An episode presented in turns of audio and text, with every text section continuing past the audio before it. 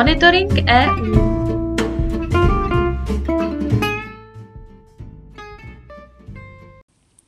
Zastoupení Jihomoravského kraje při Evropské unii vám přináší i tento týden ty nejnovější informace o dění v EU.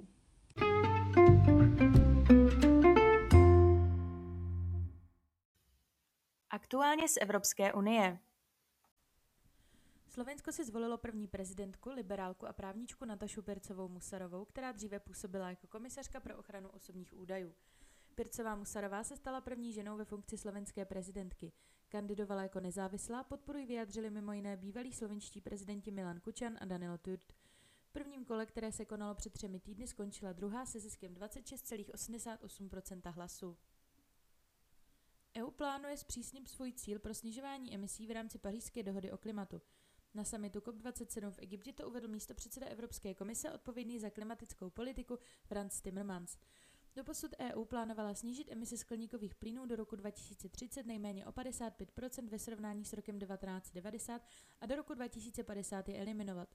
V současnosti ale usiluje o úsporu nejméně 57% Členské země a zákonodárci jednají o legislativě, která má těchto cílů dosáhnout a podle Timmermanse by měla být hotová do konce roku. Nejprve je třeba schválit příslušné legislativní návrhy z Evropského klimatického balíčku Fit for 55, z nichž už byly předběžně schváleny tři z pěti klíčových oblastí. Blok Boté plánuje svůj cíl aktualizovat před klimatickým summitem OSN, který se bude konat příští rok. Itálie, Řecko, Kypr a Malta kritizují ve společném prohlášení lodi humanitárních organizací, které působí ve středozemním moři. Podle prohlášení lodě jednají zcela nezávisle na úřadech a v nesouladu s duchem mezinárodního práva, které reguluje záchranné operace v moři. Čtveřice zemí také kritizuje, že ostatní unijní státy od nich převzali velmi malou část migrantů, kteří dopluli do středozemních moří ze severu Afriky. K prohlášení se nepřipojilo Španělsko, které tvoří se signatáři prohlášení skupinu MED5. Prohlášení země vydali jen pár dnů poté, co italské úřady neumožnili zakotvit ve svém přístavu humanitární lodi Ocean Viking s 230 migranty na palubě. Loď pak zamířila do Francie, která se jim přístavem uh, nakonec souhlasila. Paříž italskou vládu za její postoj tvrdě kritizovala a uvedla, že Itálie měla povinnost loď přijmout. Výcvik ukrajinských vojáků v České republice by se měl do konce příštího roku uskutečnit v pěti čtyřtýdenních turnusech. Každého se může zúčastnit až 800 vojáků. Souhlas s pobytem a výcvikem vojáků vyslovila vláda, návrh teď předloží oběma komorám parlamentu. První cyklus se uskuteční letos. Celkové náklady na výcvik v České republice se odhadují na 975 milionů korun. Výcvik vychází z bilaterální dohody české a ukrajinské vlády, výhledově však bude převeden pod asistenční misi EU. Česko by do ní mělo vyčlenit až 55 lidí, působili by na území jiných členských států EU, ve velitelských strukturách mise, případně na pozici instruktorů. Cílem je poskytnout výcvik až 15 000 Ukrajinců, především na základně v Polsku.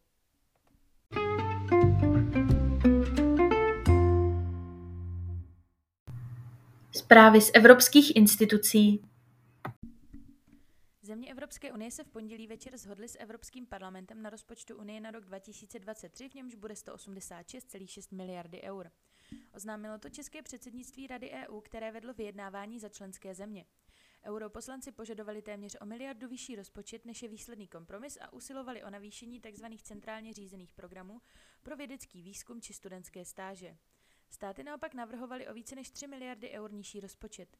Výsledná dohoda má zajišťovat realistický přístup a bere v potaz možné finanční komplikace, které mohou v příštím roce přijít.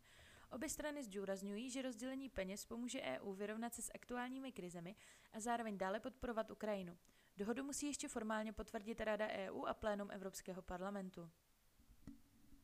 Aktem o digitálních službách vstoupil ve středu v platnost přelomový nový soubor pravidel EU pro bezpečnější online prostředí. Nové soubory jsou navrženy tak, aby představovaly jednotný soubor pravidel, který poskytne lepší ochranu uživatelům a právní jistotu podnikům na celém jednotném trhu. Akt o digitálních službách je prvním souborem regulačních nástrojů pro zprostředkovatele obsahu online na světě a představuje tak nový standard v mezinárodním měřítku. Zmíněný akt zavádí nový komplexní soubor pravidel pro zprostředkovatele obsahu online, pokud jde o způsob, jaký musí navrhovat své služby a postupy.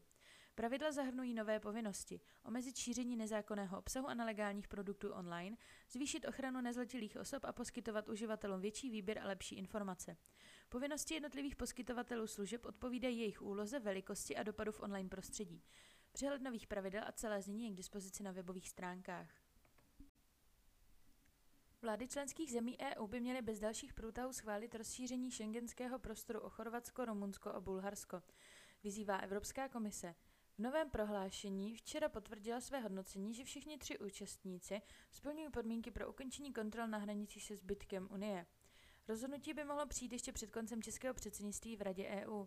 Unijní exekutiva už od roku 2011 považuje Rumunsko a Bulharsko za kandidáty připravené na vstup do šengenského prostoru.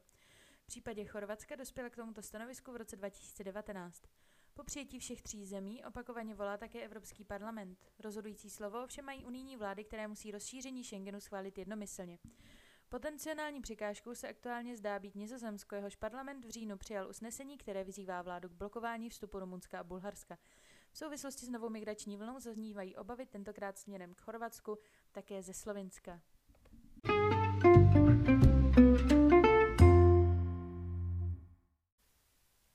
Zprávy z činnosti zastoupení. V pondělí 14. listopadu se ve Stam Europa v Bruselu uskutečnila debata na téma dezinformací a jak s nimi bojovat v rámci vzdělávání. Jednalo se už o druhou ze série EduCafe, které naše zastoupení pořádá společně s Českou styčnou kanceláří pro vzdělávání a výzkum v Bruselu Čelo. V debatě přivítala moderátorka večera Aneta Zachová ze severu Euraktiv tři hosty.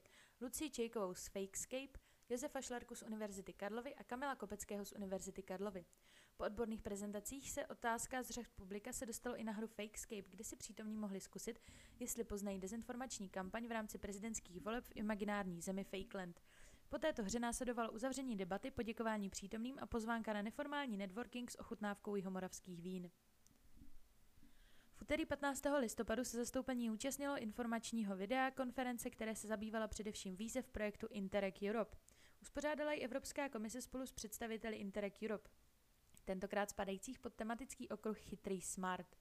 Ty se týkají hlavně digitalizace, inovace vědy a výzkumu. Tato druhá výzva bude spuštěna pro přihlašování projektu 15. března 2023.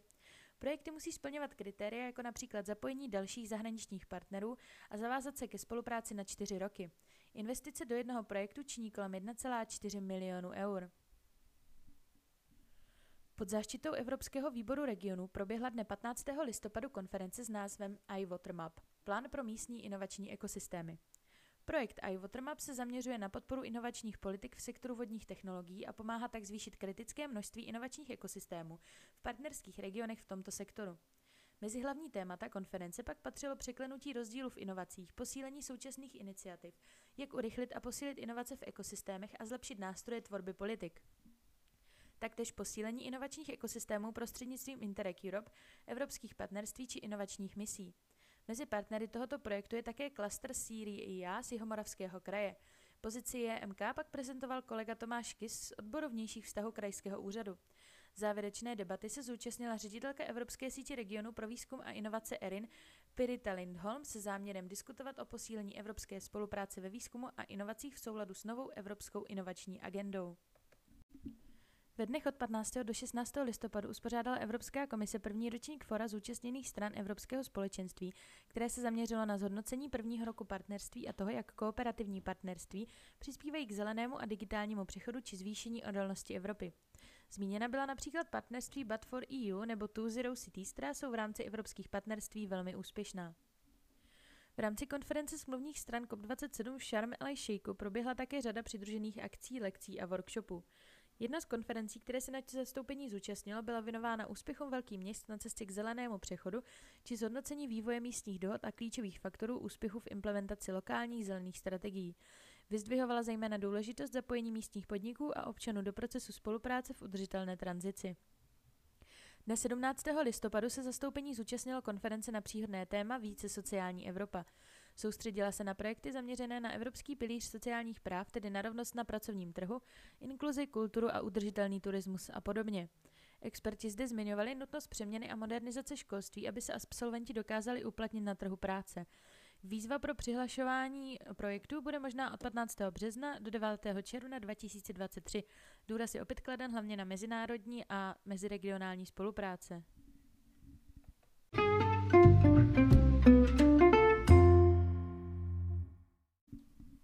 A na závěr pozvánka.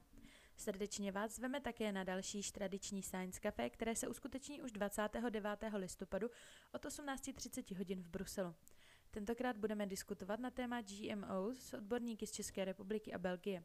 Konkrétně se můžete těšit na téma udržitelnosti změny klimatu a nových genových technologií v oblasti GMO. Debaty se zúčastní Veronique Borno, francouzská vědkyně a vedoucí skupiny molekulární biologie v Centru regionu Hana pro biotechnologický a zemědělský výzkum, Vojtěch Huděček, vědecký pracovník Biofyzikálního ústavu Akademie věd České republiky, Filip Ronald, ředitel KU Leven Plant Institute a Michal Vreček, ředitel Ústavu molekulární biologie rostlin. Večer bude moderován Gerim Austinem, zakladatelem a ředitelem firmy Syncendigo. Akce je zorganizována zastoupením Homoravského kraje při EU, Českým centrem v Bruselu a Českou styčnou kanceláří pro vzdělávání a výzkum v Bruselu. Zájemce prosíme o registraci.